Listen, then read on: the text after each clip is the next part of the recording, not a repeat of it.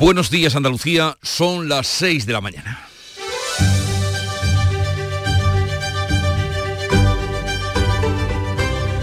Despierta tu mente, descubre la realidad. En Canal Sur Radio, La mañana de Andalucía con Jesús Vigorra.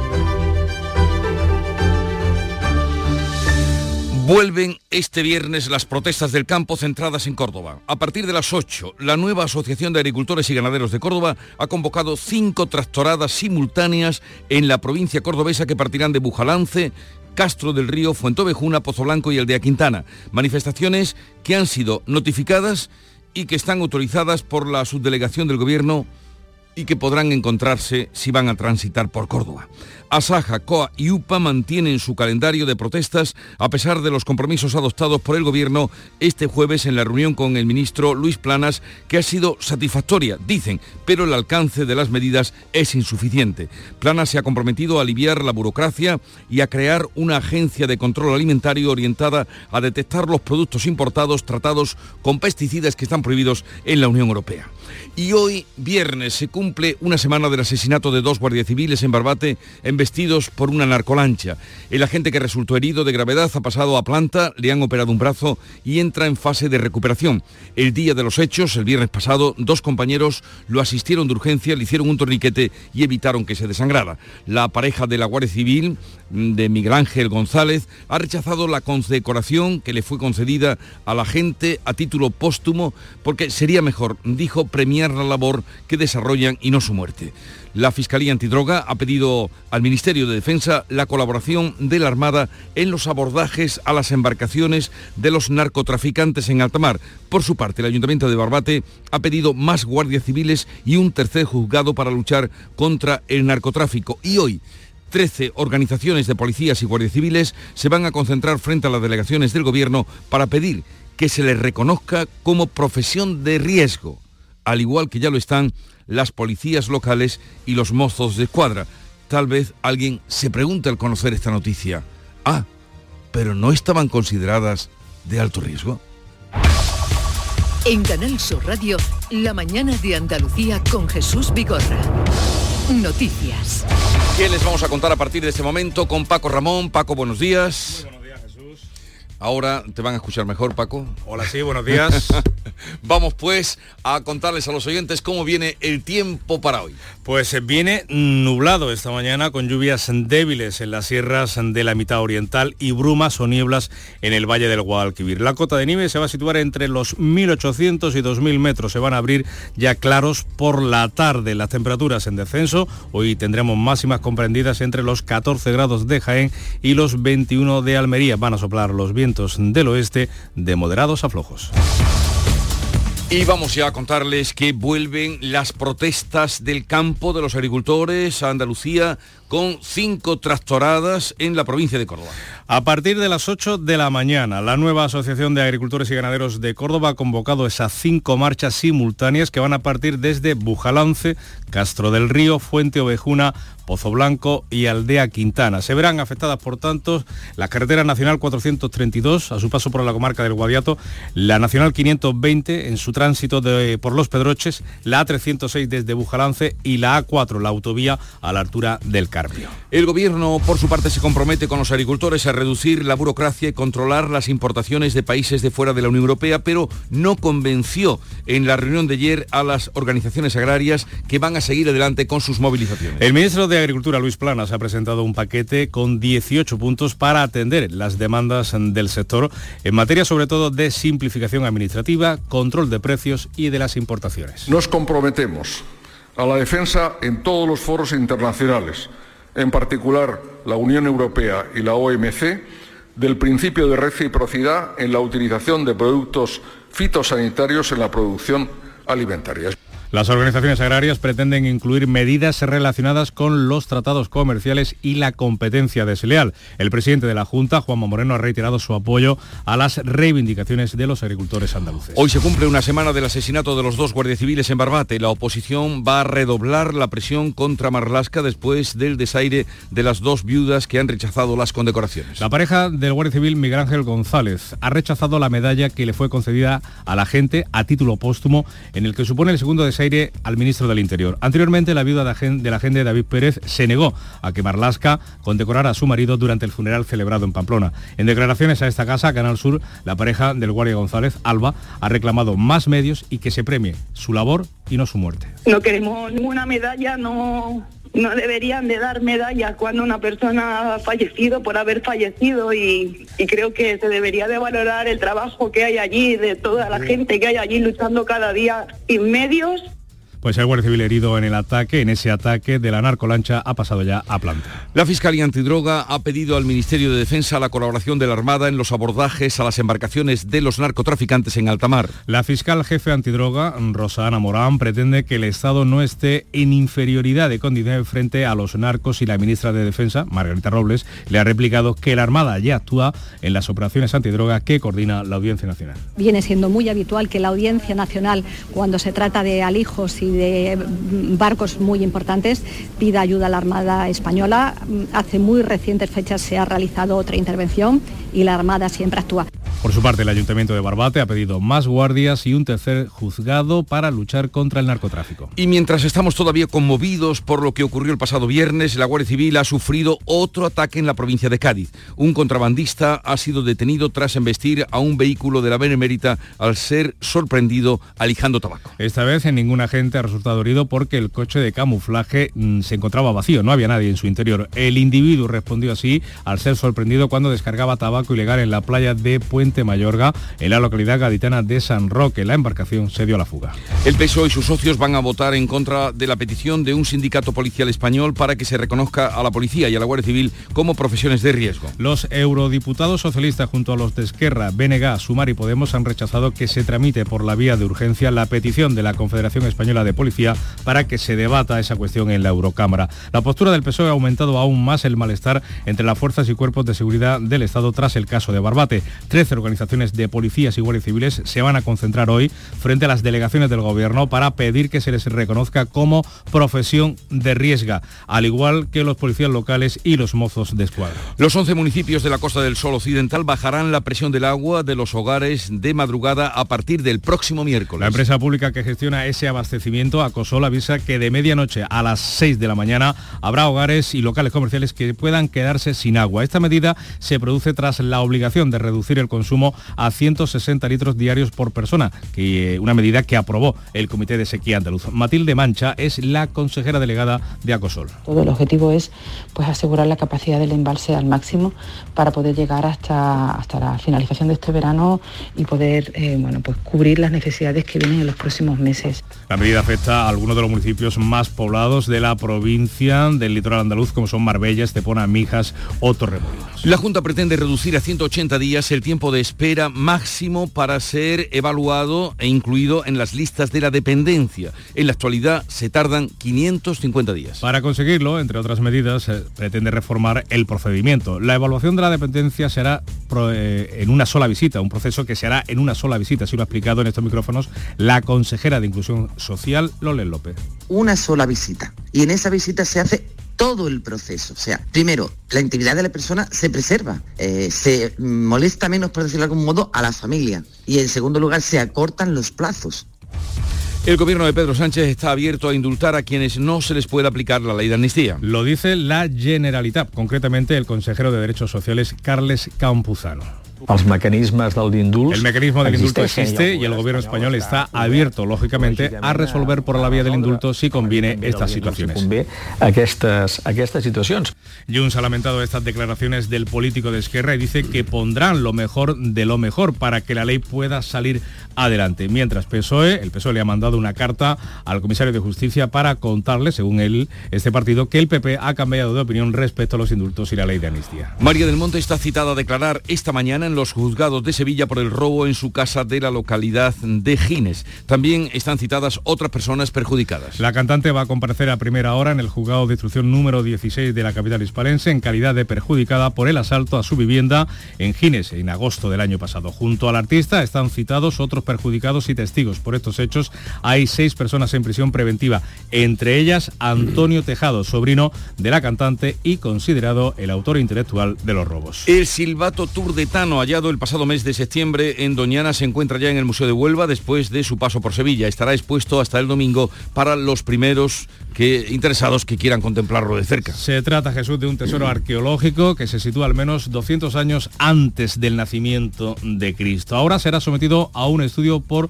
los investigadores del museo. El instrumento musical turdetano, tallado con forma femenina, fue usado por última vez hace más de 2.000 años y todavía funciona, como explica la delegada de Cultura, Teresa Herrera. Está muy bien conservada y sobre todo la singularidad del formato de silbato que conocemos hoy día. Pues se piensa que era un, un método que se utilizaba para reclamos, o bien de los propios animales, o bien de, la, de las aves, o un reclamo en, en eso. Creo que queda todavía mucha línea de investigación.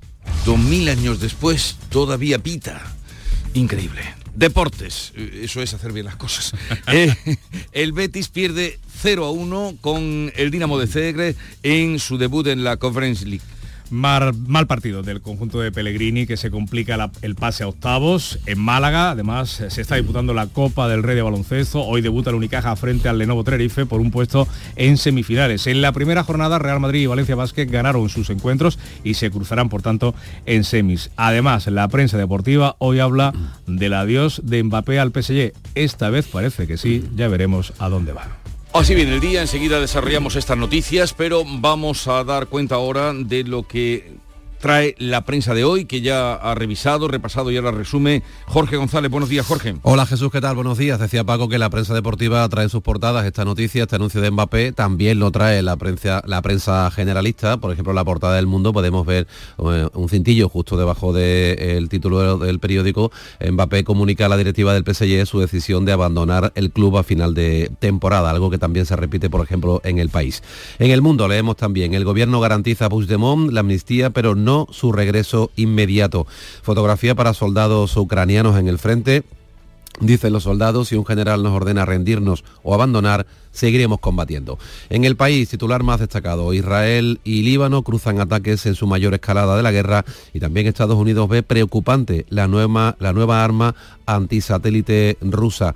En ABC, un juez novato asumirá el narcocrimen de Barbate que el titular sea un recién licenciado, dice ABC, de la Escuela Judicial, evidencia la precaria situación de los juzgados.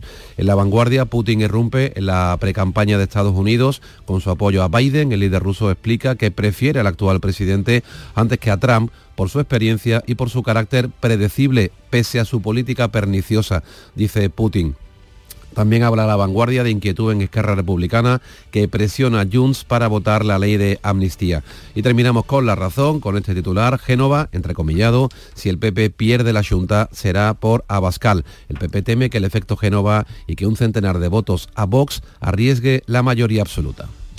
Y la prensa internacional que has encontrado en el repaso, Beatriz Almeida, buenos días. Buenos días. Empiezo mal y termino bien, ¿eh? Sí. El Pravda ruso, monstruoso ataque de las Fuerzas Armadas de Ucrania en Belgorod. El número de muertos aumentó a siete, la víctima más pequeña fue un bebé de un año. Sobre la otra guerra, leo en el diario El Quds de Jerusalén, al menos 12 palestinos, entre ellos siete niños, mueren en un bombardeo dirigido a una casa en el campo de Nuseirat, en el centro de la franja de Gaza. Y el Times of Israel publica un informe interesante de la, Agencia de Inteligencia Militar que concluye que jamás sobrevivirá como grupo terrorista después de la guerra, incluso si Israel desmantela la organización. Jamás continuará operando en Gaza como grupo guerrillero y afirma que sigue existiendo un auténtico apoyo a Hamas entre los habitantes de Gaza. En el New York Times mm, vemos de nuevo a Donald Trump, que está abonado mm, permanente. El juez fija la fecha del juicio en el caso penal de Trump por falsear las cuentas de sus empresas para ocultar un supuesto soborno a la actriz porno Stormy Daniels. Será el 25 de marzo y despeja el camino para el primer juicio penal de un expresidente.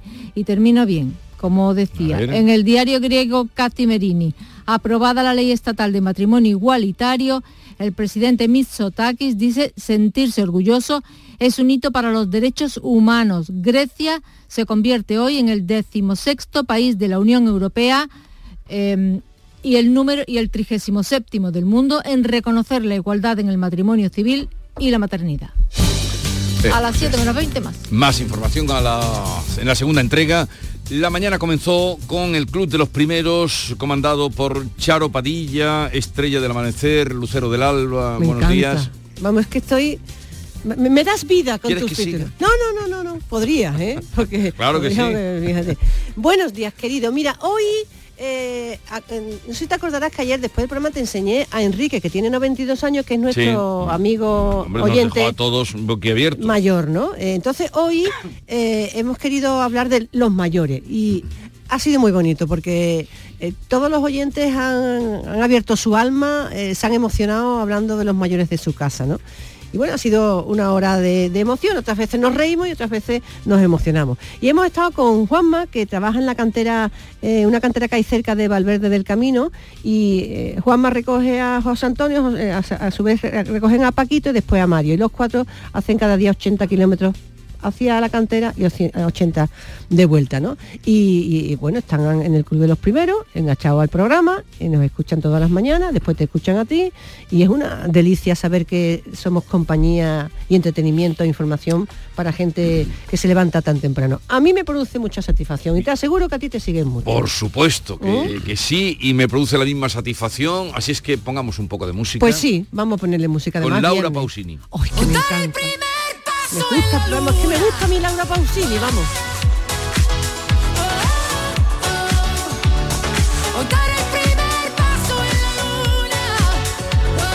La música que nos llega de la emisora hermana Canal Fiesta Radio, con la que les invitamos a vivir y compartir la mañana en Canal Sur Radio, con la realización de Víctor Manuel de la Portilla y la producción de Esther Menacho y Carlos Menor y todas las voces que irán pasando por aquí a lo largo de la mañana quedan invitados. A partir de este momento sigue ahora la información.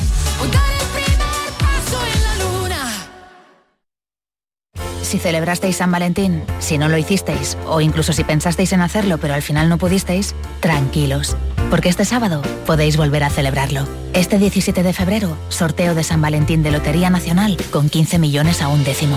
Celebra tu amor a lo grande. Loterías te recuerda que juegues con responsabilidad y solo si eres mayor de edad.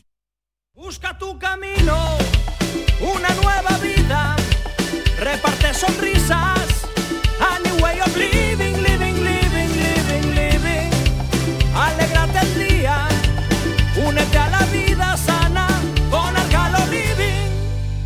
aceite de oliva, virgen extra. En Canal Sur Radio, la mañana de Andalucía con Jesús Vigorra. 6 y casi 18 minutos de la mañana conseguimos, o seguimos mejor dicho, con el relato informativo de la jornada esta mañana a partir de las 8 y a pesar de los ofrecimientos del Gobierno, la reunión de ayer entre el ministro Planas y los representantes de las organizaciones agrarias, les contamos que a partir de las 8 de la mañana, les digo, vuelven las protestas de los agricultores Andalucía, será con cinco tractoradas hoy en la provincia de Córdoba. Bea Rodríguez, buenos días. Buenos días. La nueva Asociación de Agricultores Ganaderos eh, de Córdoba ha convocado cinco marchas simultáneas en la provincia que partirán desde Bujalance, Castro del Río, Fuente Ovejuna, Pozo Blanco y Aldea Quintana. En esta ocasión las movilizaciones sí que han sido notificadas y autorizadas por la subdelegación del Gobierno. Se verán afectadas la Nacional 432 a su paso por la comarca del Guadiato, la que Nacional 520 en su tránsito por los Pedroches, la A306 desde Bujalance y la autovía A4 a la altura del Carpio. Además de las marchas lentas de los tractores, los convocantes tienen previsto realizar cortes intermitentes. Disminuir la carga administrativa de estos agricultores y controlar las importaciones de productos agroalimentarios de países de fuera de la Unión Europea forman parte del paquete de medidas a las que se ha comprometido el Gobierno tras la reunión mantenida por el ministro de Agricultura este jueves con las organizaciones agrarias mayoritarias. Los representantes de la COAG, UPA y ASAJA valoran los avances conseguidos, aunque, como les contamos, mantienen las movilizaciones hasta que haya acuerdos definitivos. Jorge Dayas. Luis Planas ha presentado un paquete de 18 puntos para atender a las demandas del sector en materia de simplificación burocrática, control de las importaciones, seguros agrarios o cadena alimentaria, para la que el Ministerio propone la creación de una agencia estatal de control y reforzar la coordinación con las comunidades autónomas. El Ministerio contempla suprimir la obligatoriedad del cuaderno digital que entró en vigor con la nueva PAC. Estamos dispuestos del Gobierno en darle carácter voluntario a la introducción del cuaderno digital. El Gobierno se compromete a vigilar las importaciones de terceros países fuera de la Unión. Nos comprometemos a la defensa en todos los foros internacionales del principio de reciprocidad en la utilización de productos fitosanitarios en la producción alimentaria. Es lo que se conoce popularmente por cláusulas espejo. Las organizaciones agrarias han anunciado la creación de un grupo de trabajo para incorporar otras medidas, además de las presentadas por el ministro, referidas a tratados comerciales o a la competencia desleal. Así lo explica el portavoz de COAG, Miguel Padilla. Producciones que cuando nosotros vamos a sacar ese producto en España nos invaden de otros países. Por tanto, son aportaciones que tenemos que hacer a eso. Luis Plana se reúne el próximo lunes con las comunidades autónomas. Por su parte, el presidente de la Junta ha reiterado su apoyo total a las reivindicaciones de los agricultores andaluces. Juanma Moreno critica que entren, que entren productos de terceros países con menos controles y considera que lleva la razón, que llevan los agricultores la razón cuando piden precios más justos. Y a nuestros agricultores y ganaderos no se les puede exigir más, no se les puede seguir aficiando más ni imponerle una PAC que reduce su presupuesto y que llega incluso a estigmatizar a los propios agricultores, no es razonable y cuando después se permite la entrada de productos de terceros países con menos controles de los que nosotros estamos haciendo en nuestro propio país. 6 y 21 minutos de la mañana, cambiamos de asunto. El asesinato de los dos guardias civiles arrollados por una narcolancha en Barbate ha derivado al cumplirse una semana en un clima de tensión tanto política como social. La oposición va a redoblar la presión contra el ministro de Interior después de que haya recibido el desaire de las dos viudas. Además, en el municipio barbateño, las familias de las víctimas denuncian las injurias recibidas en redes sociales. Manuel Vicente. La pareja del Guardia Civil Miguel Ángel González ha rechazado la condecoración que le fue concedida a la gente a título póstumo en el que supone el segundo desaire al Ministerio del Interior al cumplirse una semana del asesinato. Anteriormente, el día del funeral en Pamplona, la viuda del agente David Pérez ya se había negado a que el ministro Fernando Grande Marlasca le impusiera la medalla. En declaraciones a Canal Sur, la pareja de Miguel Ángel González ha reclamado más medios para los agentes que trabajan en la zona y que se premie la labor que desarrollan y no su muerte. No queremos ninguna medalla, no no deberían de dar medallas cuando una persona ha fallecido por haber fallecido y, creo que se debería de valorar el trabajo que hay allí, de toda la gente que hay allí luchando cada día. Grande Marrasca va a ser objeto en el Congreso la semana que viene de diversas iniciativas de la oposición reclamando su destitución. Esta presión política se produce a la vez que se tensiona igualmente el clima social en Barbate, donde los familiares de las víctimas denuncian las injurias que reciben en redes sociales, como expone Celia González, hermana de uno de los guardias civiles asesinados. Los que nos lanzan esos mensajes son tan cobardes que se esconden detrás de una carita sin rostro. Entonces yo quisiera que esas personas que me dicen y me lanzan esos mensajes me lo, me lo dijesen a la cara Mientras tanto, el guardia civil herido de mayor gravedad en el ataque de la narcolancha ha pasado a planta en el hospital. Durante horas fue operado de uno de sus brazos y ya está fuera de peligro en recuperación. Así las cosas, la Fiscalía Antidroga ha pedido al Ministerio de Defensa la colaboración de la Armada en los abordajes a las embarcaciones de los narcotraficantes en alta mar cuando su eh, presencia sea requerida por las fuerzas y cuerpos de seguridad del Estado. La fiscal jefe antidroga, Rosana Morán, ha realizado esta petición con el propósito de que el Estado no esté en inferioridad de condiciones con respecto a los narcos. La ministra de Defensa, Margarita Robles, ha replicado que la Armada actúa en las operaciones antidroga que coordina la Audiencia Nacional. Hace ya tiempo que la Armada Española está actuando. Como se puede imaginar, son actuaciones en el ámbito de instrucciones sumariales que no se les puede dar publicidad, pero viene siendo muy habitual que la Audiencia Nacional, cuando se trata de alijos y de barcos muy importantes, pida ayuda a la Armada Española. Hace muy recientes fechas se ha realizado otra intervención y la Armada siempre actúa.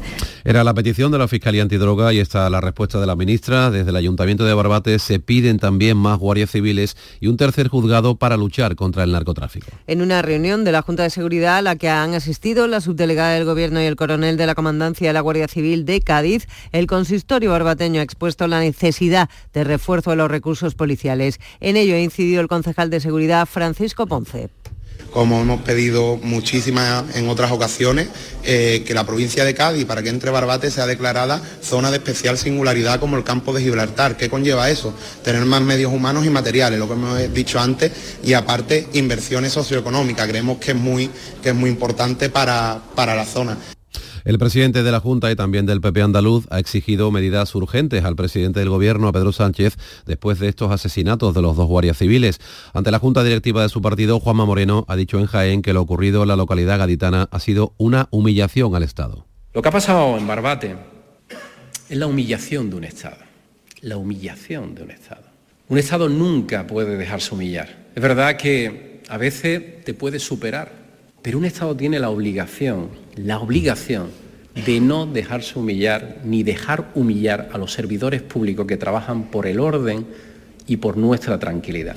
Y mientras ocurre todo esto en clave política, la Guardia Civil ha sufrido otro ataque en la provincia de Cádiz. Un contrabandista ha sido detenido tras embestir a un vehículo de la Benemérita al ser sorprendido alijando tabaco. Ningún agente ha resultado herido porque el coche de camuflaje en ese vehículo no había nadie en el momento del impacto. Son las 6 y 25. La mañana de Andalucía.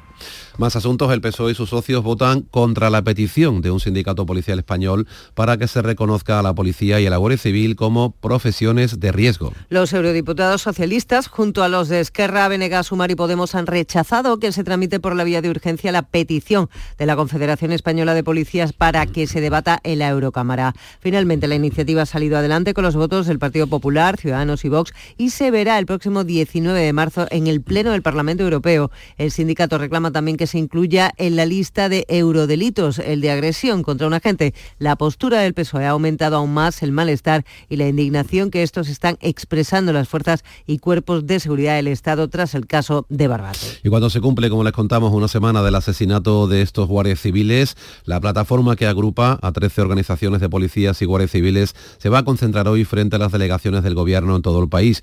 Pedirán la declaración de zona de especial singularidad para la comarca del campo de Gibraltar y exigir exigirán que se les reconozca el estatus de profesión de riesgo del que carecen y del que sí gozan los policías locales y los, de, y los Mossos de Escuadra. Y en Algeciras la policía ha desmantelado un clan dedicado al blanqueo de dinero procedente de la droga con la detención al menos de cuatro individuos, entre ellos el cabecilla de esta organización. Durante la intervención en la que han intervenido medio centenar de agentes se han eh, numerosas cuentas corrientes, ordenadores y demás material informático. Ahora se investiga dónde colocaban los ingresos procedentes del narcotráfico. Según un asunto más, eh, los 11 municipios de la Costa del Sol Occidental van a bajar la presión del agua en los hogares entre la medianoche y las 6 de la mañana. Eso será a partir del próximo miércoles, excepto los sábados. La empresa pública que gestiona este abastecimiento, Acosol, avisa que durante esas horas puede que haya hogares y locales comerciales que no tengan agua en absoluto. La mañana de Andalucía. Segundas rebajas en Rapimueble, simplemente más bajas. Cheslong ahora 294 euros. Conjunto canapé más colchón, solo 299 euros. Más ahorro, más ofertas, más barato. Solo en Rapimueble, líder en segundas rebajas. Y paga en 12 meses sin intereses. Más de 230 tiendas en toda España y en rapimueble.com. Si quieres disfrutar de la radio por la tarde, te espero de lunes a viernes a partir de las 4 en Canal Sur Radio. Te ofrezco complicidad, cercanía, risas y buen humor, las historias que pasan en Andalucía, actualidad, consejos sobre salud y muchas entrevistas. Cuento contigo. Así es la tarde de Canal Sur Radio con Mariló Maldonado. Tres horas para disfrutar de la mejor radio hecha en Andalucía. De lunes a viernes desde las 4 de la tarde. Contigo somos más Canal Sur Radio. Contigo somos más Andalucía.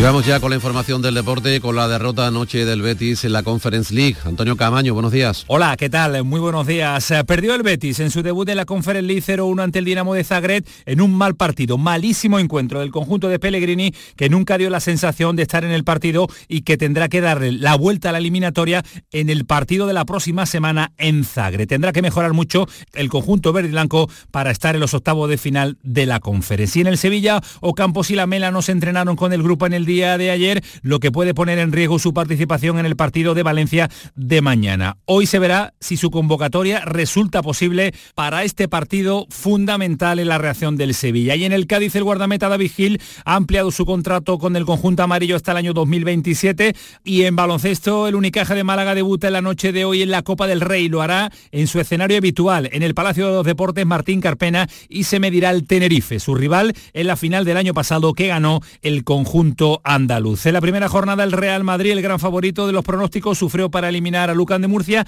y también el Valencia Vázquez se clasificó para las semifinales. Y en la Vuelta a Andalucía se va a iniciar ya en el día de hoy.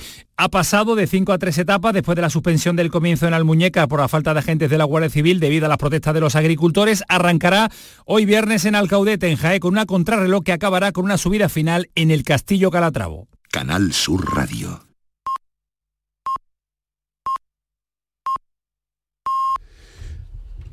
Andalucía despierta, son ya las seis y media de la mañana. La mañana de Andalucía con Jesús Vigorra. Y a esta hora vamos a dar cuenta en titulares de las noticias más destacadas que les estamos contando con Bea Rodríguez. Las medidas ofrecidas por el ministro Luis Planas a los agricultores no les convencen y esta mañana, a partir de las 8, vuelven las protestas con cinco tractoradas en Córdoba. El gobierno les ofrece disminuir la carga administrativa a los agricultores y controlar las importaciones de productos agroalimentarios de países de fuera de la Unión Europea. Se cumple hoy una semana del asesinato de los dos guardias civiles en el puerto de Barbate. La viuda del agente de San Fernando ha rechazado la medalla a título póstumo. El ayuntamiento de Barbate ha pedido más guardias civiles y un tercer juzgado para luchar contra el narcotráfico. Trece organizaciones de policías y guardias civiles se van a concentrar hoy frente a las delegaciones del Gobierno de España. Los 11 municipios de la Costa del Sol Occidental bajarán la presión del agua de los hogares entre la medianoche y las 6 de la mañana a partir del próximo miércoles. Esta medida se produce tras la obligación de reducir el consumo de 200 a 160 litros por persona que aprobó el Comité de Sequía Andaluz. El gobierno de Pedro Sánchez está abierto a indultar a quienes no se les pueda aplicar la ley de la amnistía según la Generalitat. Mientras el PSOE asegura al comisario de Justicia de la Unión Europea que en el PP se pensaron durante 24 horas indultar a Puigdemont a cambio de que cumpliera con la justicia y se arrepintiera. El silbato turdetano hallado el pasado mes de septiembre en Doñana se encuentra ya en el Museo de Huelva después de su paso por Sevilla. Esta pieza prerromana fue usada por última vez hace más de 2.000 años y todavía funciona. Estará expuesto hasta el domingo para los primeros interesados. Y vamos a recordar el pronóstico del tiempo para hoy. Para hoy, cielos nubosos acompañados de lluvias débiles en sierras de la mitad oriental. Por la tarde se irán abriendo claros por Huelva, nieblas por la mañana en el Valle del Guadalquivir y el interior oriental. Van a bajar las temperaturas y los vientos soplarán de poniente de levante por la tarde en la costa de Almería.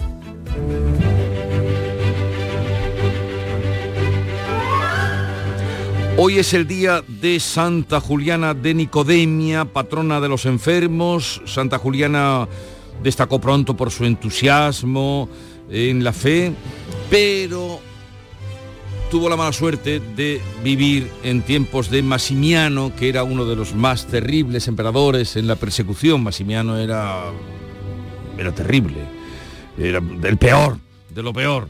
La sometió a tortura con estaño derretido y fuego, algo tremendo, total, que a los 18 añitos fue decapitada, tal día como hoy, 16 de febrero del 304, en Nicomedia, por eso es Santa Juliana de Nicodemia, Turquía. Te, te- te impresiona, ¿verdad? Hay que tener mala baba para lo del estaño, ¿eh? Te impresiona. Y, mu- y mucha imaginación. Madre mía.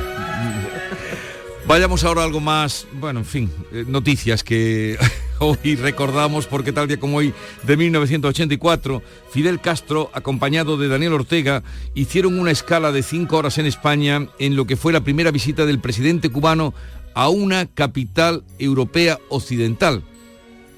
Los dirigentes cubano y nicaragüense han llegado esta mañana poco antes de las doce y media al aeropuerto de Barajas en un avión de las líneas aéreas soviéticas. En el aeropuerto han sido recibidos por Felipe González, con quien se han dirigido a un helicóptero de las Fuerzas Armadas Españolas que les ha trasladado a la Moncloa. Castro y Ortega procedían de Moscú, donde han asistido los funerales del dirigente soviético Yuri Andropov. En el almuerzo de la Moncloa es previsible que se estén tratando tanto temas de relaciones bilaterales. Pues tal como hoy hace 40 años, la primera vez que Fidel Castro y Daniel Ortega ponían un pie en una capital europea occidental, ya han escuchado, una- un almuerzo en la Moncloa, parada de cinco horas. Y tal día como hoy, de 1991, ¿cuántos Goya tuvo el otro día la Sociedad de la Nieve? 12. Vale.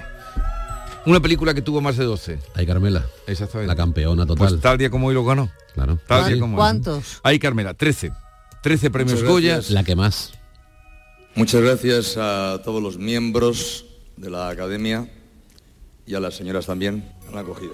Y bueno, el recibir este galardón Es la voz de Pajares. 31 película a mis espaldas me hace sentirme como un principiante. Gracias a Era ya en su, en edad adulta cuando se le reconocía, luego ya fue derivando, derivando, derivando y los programas de televisión hicieron mucho daño con Pajares. Eh, la película era del director Carlos Saura. La cita de hoy dice así, haga el bien aunque solo sea cruzando palabras amables con todo el mundo y si puede, ayude con algo más. Nada le hará sentirse tan útil ni aumentará tanto su ilusión por vivir y por su salud. Esto lo dice Josh Butler, un médico y escritor, eh, defensor de la sanidad pública, que habla pues de cruzar palabras amables con quien ustedes se encuentren, que eso hace el bien y ahorren medicinas. Mal lo hace seguro. Una interpretación. Soy Luis Lara y te recuerdo que como siempre en la medianoche de los domingos te esperamos en el show del comandante Lara para divertirte y hacerte sonreír después del deporte. Y los domingos, a partir de la medianoche, el show del comandante Lara. Contigo somos más Canal Sur Radio.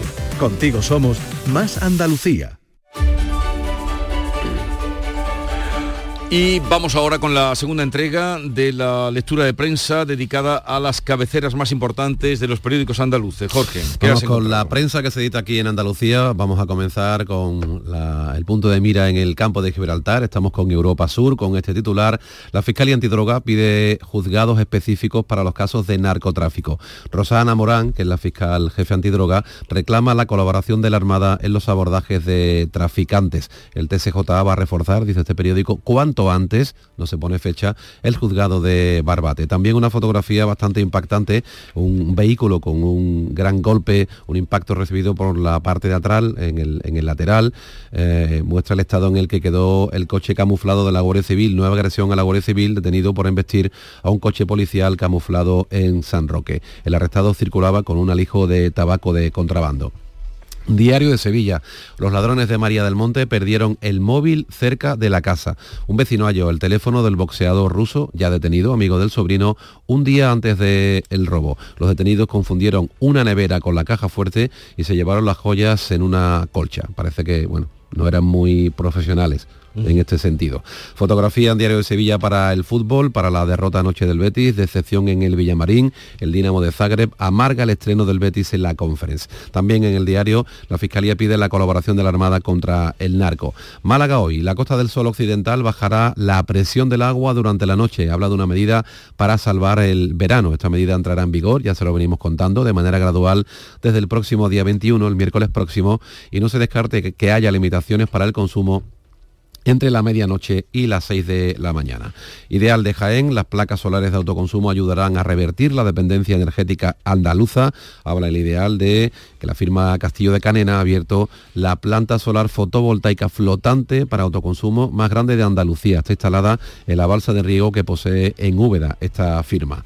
Huelva Información, la llegada de extranjeros frena la caída de la población en Huelva, pese al descenso de los residentes nacidos en toda España. También en el Día de Córdoba, el Ayuntamiento pide a Córdoba 109.959 euros al año por el Arcángel y la provincia pierde otros 1.400 habitantes en un solo trimestre. Estamos también con Ideal de Almería. Eh, fíjate esta noticia, Jesús, con fotografía incluida. Lista de espera para un decodificador. El apagón digital para las emisoras de calidad estándar en televisión desata la venta de nuevos sintonizadores compatibles con las emisiones de alta definición para los televisores antiguos, los que ya no pueden seguir funcionando sin un aparatito de esto. Que yo creía, yo sabía, yo pensaba que esto ni existía ya. Pero bueno, parece que hay muchos televisores todavía antiguos y se están vendiendo, me comunican ahora, me dice Víctor Manuel de la Portilla, en torno a 30 euros. Y no dan abasto a las tiendas. Ya, ya, ya. Hay que seguir, bueno, antes que comprar una tele nueva, que siempre va a costar más, si la que tenemos funciona, le ponemos un decodificador de estos y, y para adelante, ¿no? Para que cambiarla, pero eso son costumbres que vienen de, de gente que ha pasado por mm, el saber utilizar las cosas, los Hay, objetos hasta el hay final. que reutilizar, hay que saber hacer eso y no comprar a lo loco. ¿Hay algo más? Nada más. Dejamos ahí, vamos con la segunda entrega de la lectura de prensa internacional, a ver qué pasa en Grecia, que legaliza el matrimonio y la adopción para parejas del mismo sexo. Ve Almeda. Leo en el diario Ethnos, Grecia se enorgullece de convertirse en el decimosexto país de la Unión Europea en legislar el matrimonio igualitario. Los grupos LGTBI estallaron en celebraciones, lágrimas de alegría y emoción. Esto ilustrado con gran profusión de fotografías. Y ahora dos asuntos de la guerra en Oriente Próximo. Uno, una encuesta en el Jerusalem Post que me ha parecido muy interesante. Ha preguntado, ¿qué es más importante para los israelíes? ¿Destruir a Hamas o traer rehenes a casa? El 40% de los israelíes elige derrocar a Hamas frente al 32% de la población que prefiere dar prioridad a la liberación de los rehenes. Se puede uno suponer quién tiene familiares allí y quién no. Y el Washington Post, Egipto construye un recinto amurallado mientras se avecina la ofensiva israelí. Las autoridades están rodeando una zona fronteriza en el desierto con muros de hormigón como medida de contingencia ante una posible afluencia de refugiados palestinos. Es decir, que van a tener dos muros, no uno, para que no se puedan ir a ningún sitio ni escaparse ni nada. O sea, ahí acorralados con dos muros. Sobre el tiroteo masivo ayer en Missouri, durante un desfile de celebración por la victoria en la Super Bowls, el Kansas City Star cuenta dos menores entre los, entre los tres detenidos en el tiroteo la jefa de policía de Kansas City dice que fue una disputa entre varias personas la que provocó el tiroteo masivo. Una noticia de cine y otra de deporte.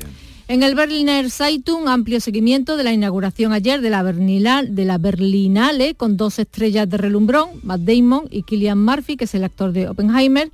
Y dice el periódico que pocas veces una Berlinale ha comenzado con tantos mensajes políticos contra las dos guerras y contra la ultraderecha alemana.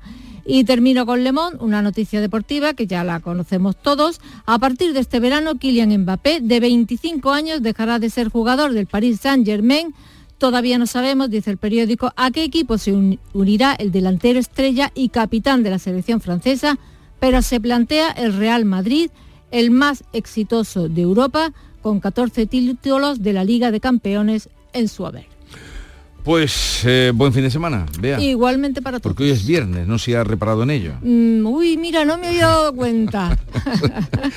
6.42 minutos de la mañana, sigue el viernes por delante que tenemos y sigue también ahora la información en Canal Sur Radio. La mañana de Andalucía.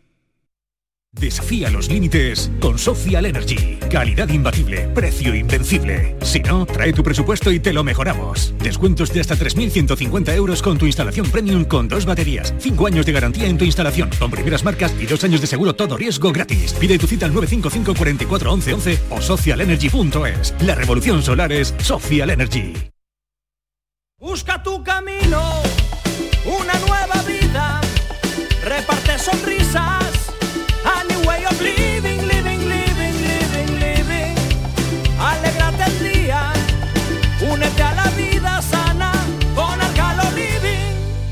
aceite de oliva, virgen extra. En Canal Sur Radio, la mañana de Andalucía con Jesús Vigorra. Faltan 17 minutos para las 7 de la mañana. Continuamos con el repaso de las principales noticias de esta jornada. Yolanda Díaz quiere subir el IVA en la educación y la sanidad privadas del 0% actual hasta el 21%.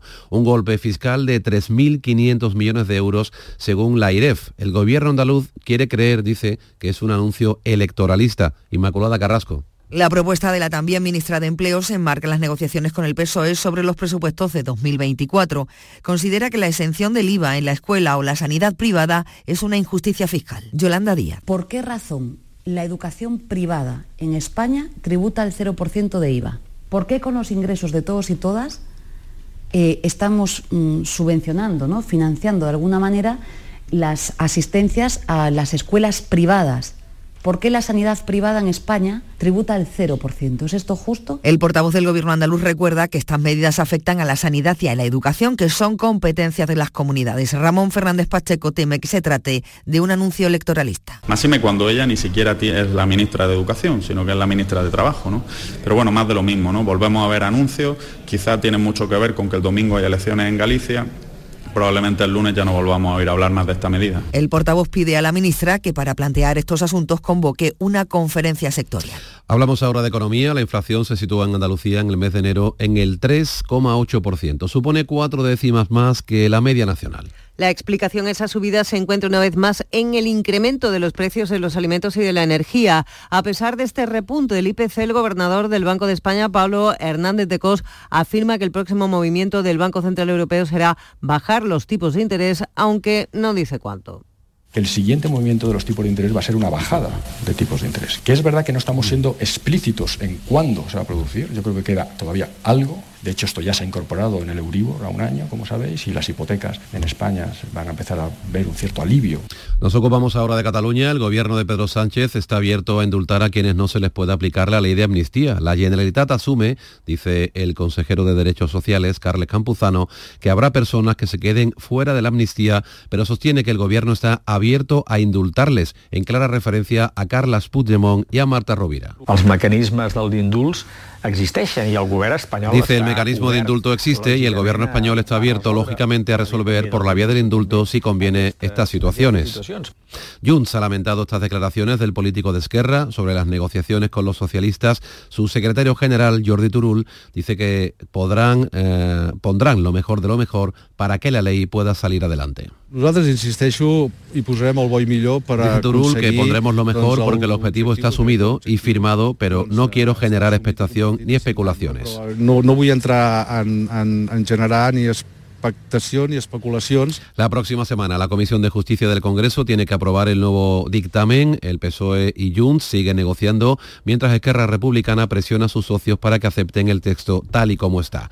El PSOE le manda una carta, le ha mandado una carta al comisario de Justicia para contarle eh, eh, que el Partido Popular ha cambiado de opinión respecto a los indultos y a la ley de amnistía. La misiva firmada por los líderes socialistas eh, en el Parlamento Europeo, Javier Moreno, Irache García también ha sido enviada a la Comisión de Venecia que recientemente visitó España para estudiar la ley de amnistía. Dicen los socialistas que los populares se pensaron durante 24 horas negociar con Puigdemont, a quien habrían puesto como condición para darle el indulto, que primero cumpliera con la justicia y luego se arrepintiera, un movimiento que ha servido al ministro Óscar Puente para arremeter otra vez contra Feijóo a ver si esta revelación que hizo el señor Fijó en privado hace unos días sirve para distender un poquito la cuestión, desdramatizar y asumir que efectivamente, como el Partido Popular reconoce, había una necesidad de reconciliación en Cataluña.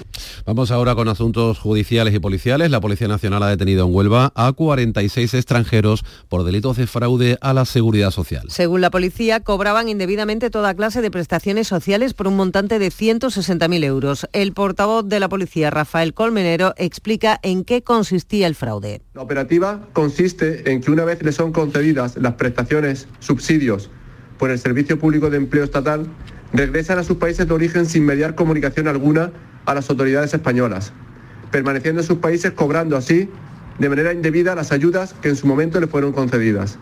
La legislación obliga a los perceptores de estas prestaciones a permanecer en España. En el caso de que viajen a sus países de origen deben comunicarlo y se interrumpe el cobro de la prestación durante el periodo en el que se encuentren fuera de España. La cantante María del Monte está citada a declarar esta mañana en los juzgados por el robo en su casa de la localidad sevillana de Gines. También están citadas otras personas perjudicadas. Asunción Escalera. María del Monte ha sido citada este viernes a primera hora en el juzgado de instrucción número 16 de Sevilla en calidad de perjudicada por el asalto a su vivienda en Gines en agosto del año pasado. Junto al artista están citados otros otros perjudicados y testigos de unos hechos por los que hay seis personas en prisión preventiva. Entre ellas está Antonio Tejado, sobrino de la cantante y considerado autor intelectual de un robo que el instructor ha calificado de extremadamente violento y con riesgo para las víctimas. Otros dos implicados están en libertad con cargos. La violencia de género y la violencia sexual tuvieron un coste económico de 5.000 millones de euros en 2022, el 0,37% del Producto Interior Bruto de España, según un estudio de la Universidad de Alcalá. El impacto económico que tiene la violencia de género en España, por lo tanto, es de casi 4.000 millones, mientras que el de la violencia sexual contra las mujeres ascendería a más de 800. Se trata de dos de las formas más comunes de violencias machistas. La delegada del Gobierno contra la violencia de género, Carmen Martínez, ha subrayado que cuesta poner precio a tanto dolor. Cuesta poner precio al dolor. Hay que ponérselo. El dolor tiene un precio. El dolor tiene un precio y a través de estudios de este tipo, pues intentamos, se intenta acercarnos a esto. Porque el sufrimiento de las mujeres, de los hijos y de las hijas, hay que estimarlos. El silbato turdetano hallado el pasado mes de septiembre en Doñana se encuentra ya en el Museo de Huelva después de su paso por Sevilla.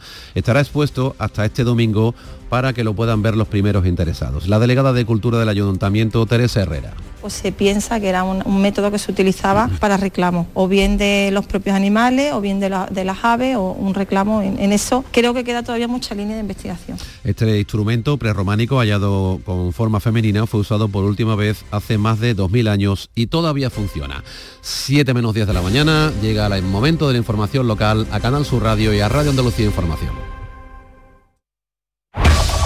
En la mañana de Andalucía de Canal Sur Radio, las noticias de Sevilla con Antonio Catoni.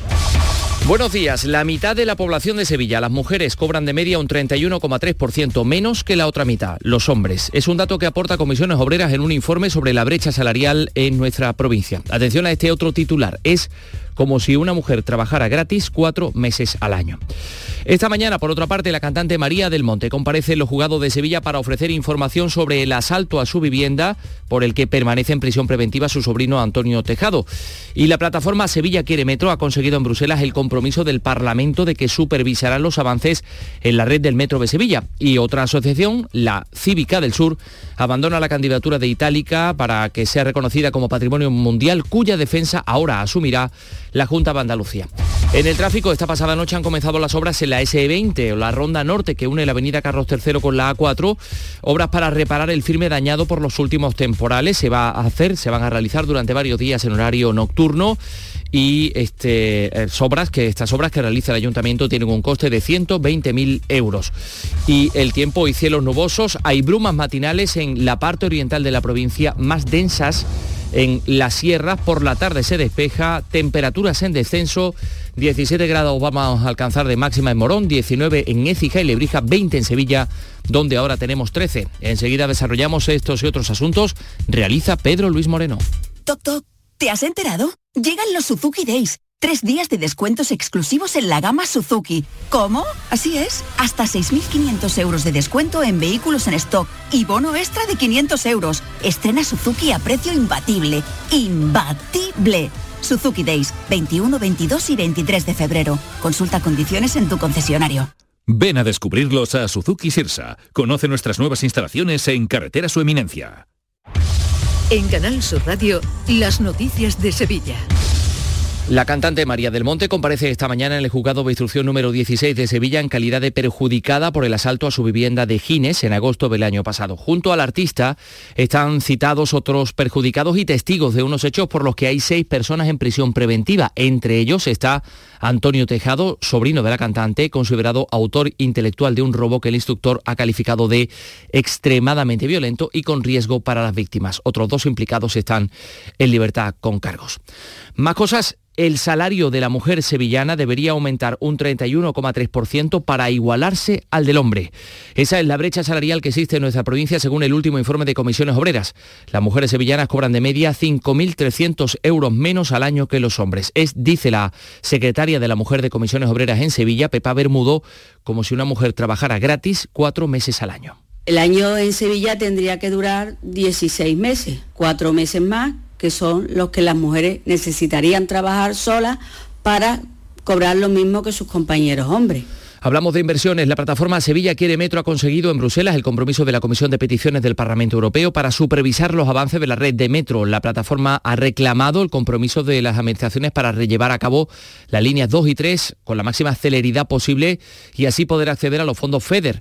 El, que la Comisión de Peticiones sobre eh, este asunto permanezca, pues significa que ambas administraciones están obligadas a informar periódicamente de los avances, como ha dicho el portavoz de Sevilla Quiere Metro, Manuel Alejandro Moreno, que expresaba así su satisfacción. Positivo que la petición esté abierta, que se eh, recalque la necesidad a las dos administraciones y sobre todo veo muy positivo también que periódicamente tanto la Junta de Andalucía como el Gobierno de España manden esos informes periódicos, pero la ciudadanía tiene que saber cuáles son estos avances y cómo están discurriendo. Asuntos municipales, a las 6 y 54, el alcalde de Sevilla admite que las negociaciones para conseguir apoyo para sacar adelante los presupuestos de este año no avanzan y plantea ya públicamente la posibilidad de una prórroga de las cuentas diseñadas por el PSOE el año pasado y hacer continuas modificaciones presupuestarias. El pleno será a finales de febrero o principios de marzo para unas cuentas nuevas, dice el alcalde, que necesita la abstención del PSOE o de Vox y ha vuelto a apelar a ellos. Yo puedo entender que el Grupo Socialista no nos apoye, evidentemente. Puedo entender también que Vox no apoye el presupuesto, pero solo una abstención de Vox eh, conseguiría que saliera un nuevo presupuesto para la ciudad de Sevilla y que la ciudad de Sevilla tuviera mayor estabilidad económica. Esta mañana se reúne la Comisión de Control y Fiscalización del Ayuntamiento. Entre las preguntas del Grupo Socialista hay una cuestión referida a la participación en Fitur y otra al plan de recogida de naranja sobre limpieza. Va a preguntar con Podemos Izquierda Unida. De la falta de limpieza, precisamente, se quejan los padres de los alumnos del Colegio Borbolla de Sevilla que se van a concentrar hoy a las puertas del centro tras el ataque de una rata a un estudiante. Demandan que se solventen las múltiples deficiencias que tiene el edificio del colegio que este año cumple 100 años. Por otra parte, Endesa ha comenzado la instalación de un tercer transformador nuevo en la barriada de La Plata. Se amplía la potencia para atender a 800 clientes de una zona muy castigada por los cortes de luz. Los vecinos dan la bienvenida al nuevo transformador, pero creen que la solución definitiva a los problemas de suministro todavía está lejos. Al final nos está dando la razón, puesto que en los sitios donde está puesto y funciona no ha habido cortes. Los cortes se siguen habiendo en zonas donde no se, ha, se han, han hecho nada. Por lo tanto, que las excusas que ellos ponían no nos valen.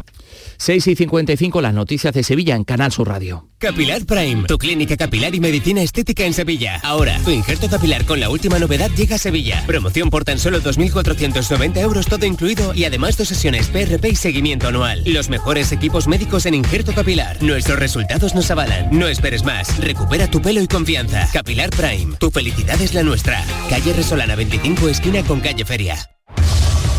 Las noticias de Sevilla. Canal Sur Radio. Le contamos que la Policía Nacional ha detenido en Nervión, en, un barrio de la capital, a un hombre por estafar 75.000 euros a una mujer con la que tenía una relación sentimental interesada. La policía lo tipifica como estafa amorosa. Durante tres años le pidió dinero para solucionar falsos problemas de herencias o por motivos médicos de allegados. Y en Écija ha prestado declaración ante el juez el otorrino que operó a la niña de tres años fallecida tras una intervención de vegetaciones y las dos doctoras que la asistieron en urgencias en los días posteriores. El abogado de la familia Fernando Suna pide que los hechos sean considerados un delito de homicidio por imprudencia profesional grave, penado con hasta cuatro años de cárcel. Desaciertos, pasividad, exceso de confianza y no supieron los facultativos pues, valorar, apreciar, darse cuenta de la gravedad del caso. La prueba más evidente es que la pobre Manuela de tres años pues murió. 6 y 57. ¿Juega tu equipo? No dejes que el tráfico te meta ni un gol. Que la gran parada del partido de hoy sea la de Tusam. Deja el coche en el banquillo y ve el partido con Tusam. Tusam, el mejor refuerzo de la temporada para tu equipo. TUSAM, Ayuntamiento de Sevilla. Cada noche, de lunes a viernes a las 10, Canal Sur Radio te acerca a la Semana Santa. El llamador. En Canal Sur Radio, las noticias de Sevilla. Con Antonio Catón. La Junta de Andalucía asume a partir de ahora el proyecto de candidatura a Patrimonio Mundial del conjunto de Itálica en Santiponce. La Asociación Cívica del Sur lo deja y desde este momento el gobierno andaluz, que es el propietario del yacimiento, va a liderar los trabajos para que en un futuro Itálica esté en ese listado de Patrimonio Mundial como referente de la arquitectura y del urbanismo en la etapa del emperador Adriano. Les contamos que la Fundación Cajasol acoge tres exposiciones sobre arte cofrade dentro de su programación cultural Tramos de Cuaresma, entre ellas la del cartel de la Semana Santa de Salustiano García, también la de bordado de Antonio del Canto y Teresa del Castillo y la antología de la orfebrería de los hermanos Delgado. Su comensario, Pepe Delgado. Cada obra tiene su tiempo y nosotros marcamos los años por las obras que hacemos, ¿no? Y cada obra tiene un tiempo que según como tú estabas, o cuando estaba tu padre malo, o estaba... entonces para nosotros reunir todas las obras es como reunir nuestra vida, ¿no? Les contamos que el Ayuntamiento de Sevilla habilitará 109 plazas para personas con discapacidad en la carrera oficial. Van a sortearse el día 13 de marzo. Los interesados pueden inscribirse a partir del lunes que viene hasta el 23 de febrero a través de la web municipal sevilla.org. ORG. Vamos con la información deportiva. Antonio Camaño, ¿qué tal? Buenos días. Hola, ¿qué tal? Muy buenos días. Eh, perdió el Betis en su debut en la Conference League 0-1 ante el Dinamo de Zagreb en un mal partido, malísimo encuentro del conjunto de Pellegrini que nunca dio la sensación de estar en el partido y que tendrá que darle la vuelta a la eliminatoria en el partido de la próxima semana en Zagreb. Tendrá que mejorar mucho el conjunto verde y blanco para estar en los octavos de final de la conferencia. Y en el Sevilla, Ocampos y la Mela no se entrenaron con el grupo en el día de ayer, lo que puede poner en riesgo su participación en el partido de Valencia de mañana. Hoy se verá si su convocatoria resulta posible para este partido fundamental en la reacción del conjunto sevillista. Terminamos con cultura en el espacio Turina, hoy actuación de la soprano guatemalteca Adriana González con Iñaque Encina al piano. En ese programa se incluyen eh, composiciones de tres grandes figuras españolas del género, de Granados, de Albeniz y también de Obradors.